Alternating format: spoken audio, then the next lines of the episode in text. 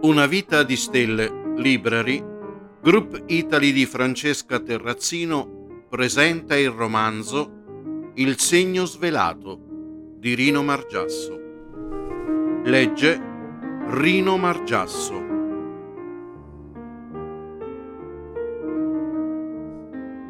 Inizio del diciassettesimo capitolo. Missione compiuta. La sera stessa Pietro chiamò Fox e lo mise al corrente di tutto.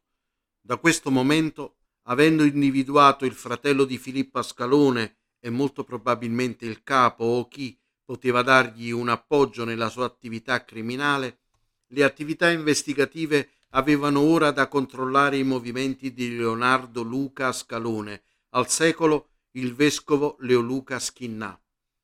Questo divenne anche un grattacapo in più, uomo di chiesa e soprattutto pastore di molte anime e con molte responsabilità ed appartenente alla curia, quindi al Vaticano. Tutto questo necessitava altrettanta prudenza e circospezione nel caso in cui fosse estraneo ai fatti o addirittura complice. Ma le indagini dovevano andare avanti anche in quella direzione, per capire in che misura potesse essere di aiuto il vescovo all'organizzazione criminale. Alle indagini potevano aggiungersi delle grosse novità ed altrettante responsabilità per gli indagati e per gli investigatori.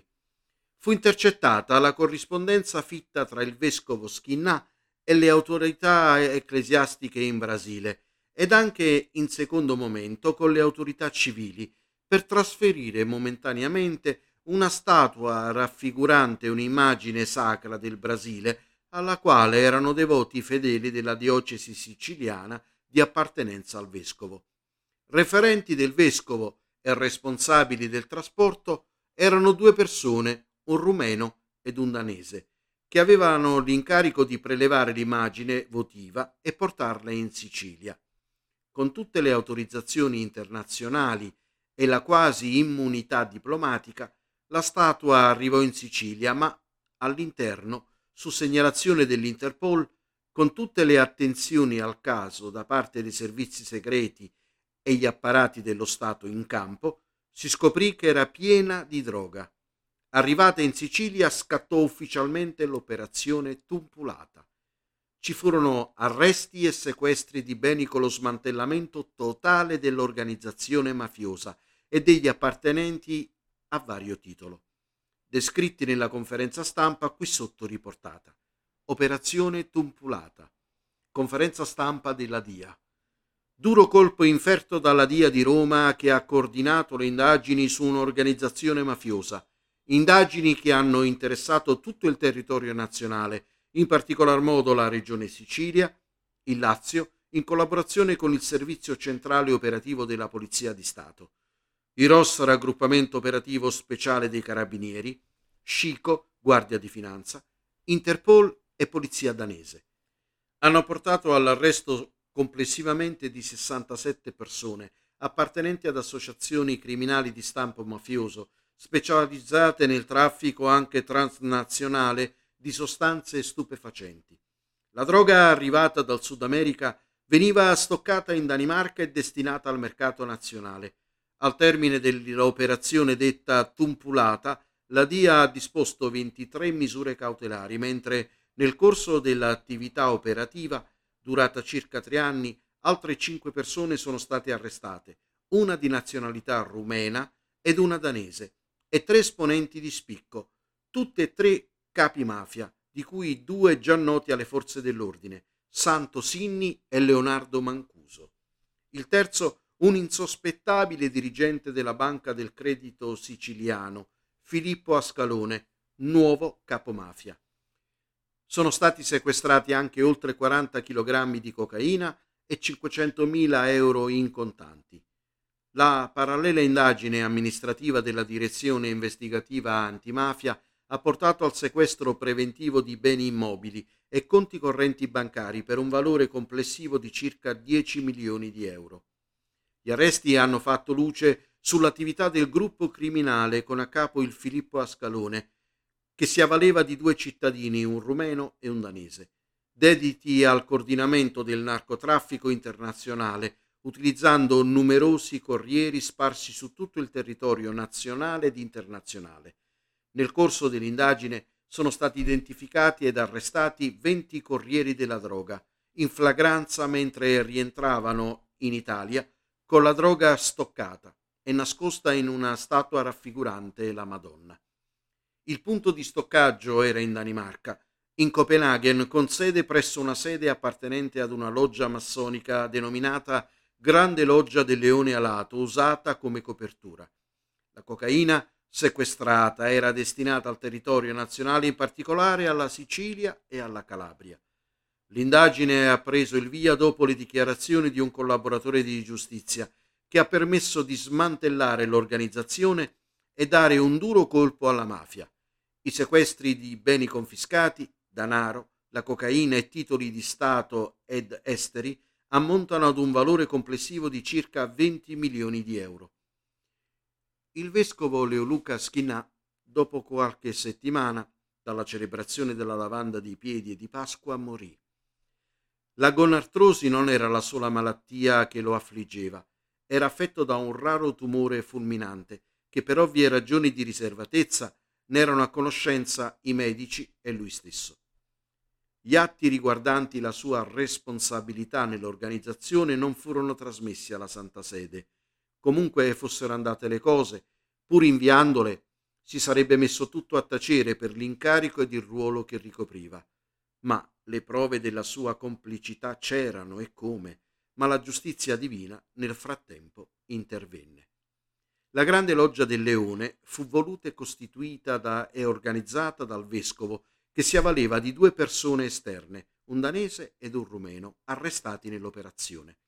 Tra i vari compiti, quelli di telefonare ed organizzare i viaggi di Filippo Scalone a Roma e consegne di documenti e tracce bancarie che facevano capo a conti in Svizzera. Con rogatoria internazionale, quei conti appartenevano a Filippo Scalone ma anche al vescovo e furono sequestrati. La consegna dei pacchetti o di altro materiale, hard disk e chiavette a Roma aveva come ultimo destinatario il vescovo, nella capitale per il sinodo o per riunioni nella Santa Sede. Il fratello era l'ultimo corriere. La scoperta del vescovo come capo dell'organizzazione mafiosa ed appartenenza alla loggia avrebbe comportato la scomunica per il diritto canonico, ma venne fermato dalla mano della malattia prima di quella della giustizia. La scelta dei tre cavalli da tatuare sul polso di Leonardo Schinnà fu dei genitori, decisero sulla caviglia per non farlo vedere. Segno di appartenenza alla mafia, tre generazioni della famiglia della madre. Siccome in quel tempo c'erano vittime trasversali nelle faide familiari, decisero di tatuare entrambi affinché si riconoscessero un giorno. Il primo fu messo in un orfanotrofio e visse a Palermo con altri genitori che lo adottarono. Il secondo visse con i genitori. Il simbolo della Grande Loggia massonica del Leone Alato fu scelto dal vescovo in quanto la sua preferenza tra i quattro Vangeli della Bibbia cadeva sul Vangelo di Marco, visto come l'evangelista dei segni, appunto il leone. Il simbolo della spada rappresentava la parola di Dio e l'ottagono sul vassoio aveva due significati, l'antico fonte battesimale e la piazza dei Quattro Canti di Palermo a forma ottagonale, dove il bambino Leoluca Schinnà aveva trascorso la sua infanzia con i genitori adottivi, piazza vista anche da Pietro. La sede della loggia in Danimarca, a Copenaghen, era vicina al museo, punto di stoccaggio della droga. Il collaboratore di giustizia siciliano Suzzo Camperi, in modo molto raffinato, aveva aiutato i magistrati a capire il nome del nuovo capo mafia, pronunciando il termine Tumpulata come schiaffo, ma lo intesero come una vendetta della mafia in carcere, una manata forte. Invece aveva voluto intendere lo schiaffo della cresima che il vescovo dà al cresimando come segno di fede e di obbedienza, gesto questo che compie il vescovo durante il sacramento della cresima. La visione che ebbe Pietro prima dell'incarico dell'operazione Tumpulata era questo.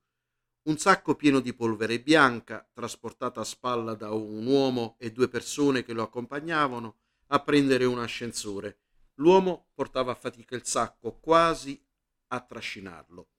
Dopo essere saliti al settimo piano, si erano trovati in uno spiazzo e, saliti tutti e tre su un'auto, percorrendo strade e stradine, si erano trovati davanti ad una scalinata lunga e ripida di una chiesa con tre sacerdoti sulla sommità, con i paramenti sacri, disposti con le spalle alla facciata della chiesa, che aveva davanti una grande grata di ferro che la racchiudeva. Il più anziano era al centro e gli altri due più giovani di lato, che avevano delle chiavi appese in mano. La triade guardava verso il basso, come se stessero in attesa del loro arrivo, e non appena giunti davanti la gradinata, scendendo senza prelevare il sacco, si diressero verso l'ingresso, salendo i gradini, raggiungendo i sacerdoti ed entrando in quella chiesa attraverso il portone, unica parte senza grata. Il sacco era la droga, ed i primi tre uomini erano Filippo Scalone, Mancuso e Sinni. Quelli sulla scalinata, al centro il vescovo e due che, anche se vestiti da sacerdote, erano il rumeno e il danese alle sue dipendenze. Nel salire le scale, tutti e sei sarebbero entrati in carcere o comunque ingabbiati dalle loro malefatte.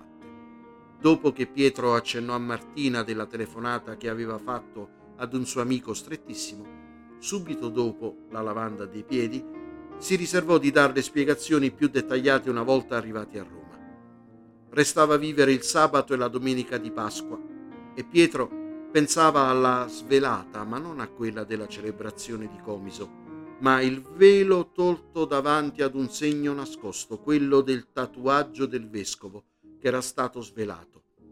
Mano nella mano, Pietro e Martina andarono verso il loro futuro, come Charlie Chaplin e la sua fidanzata, in una strada lunga e senza fine. Fine del diciassettesimo capitolo, fine del romanzo Il segno svelato di Rino Margiasso.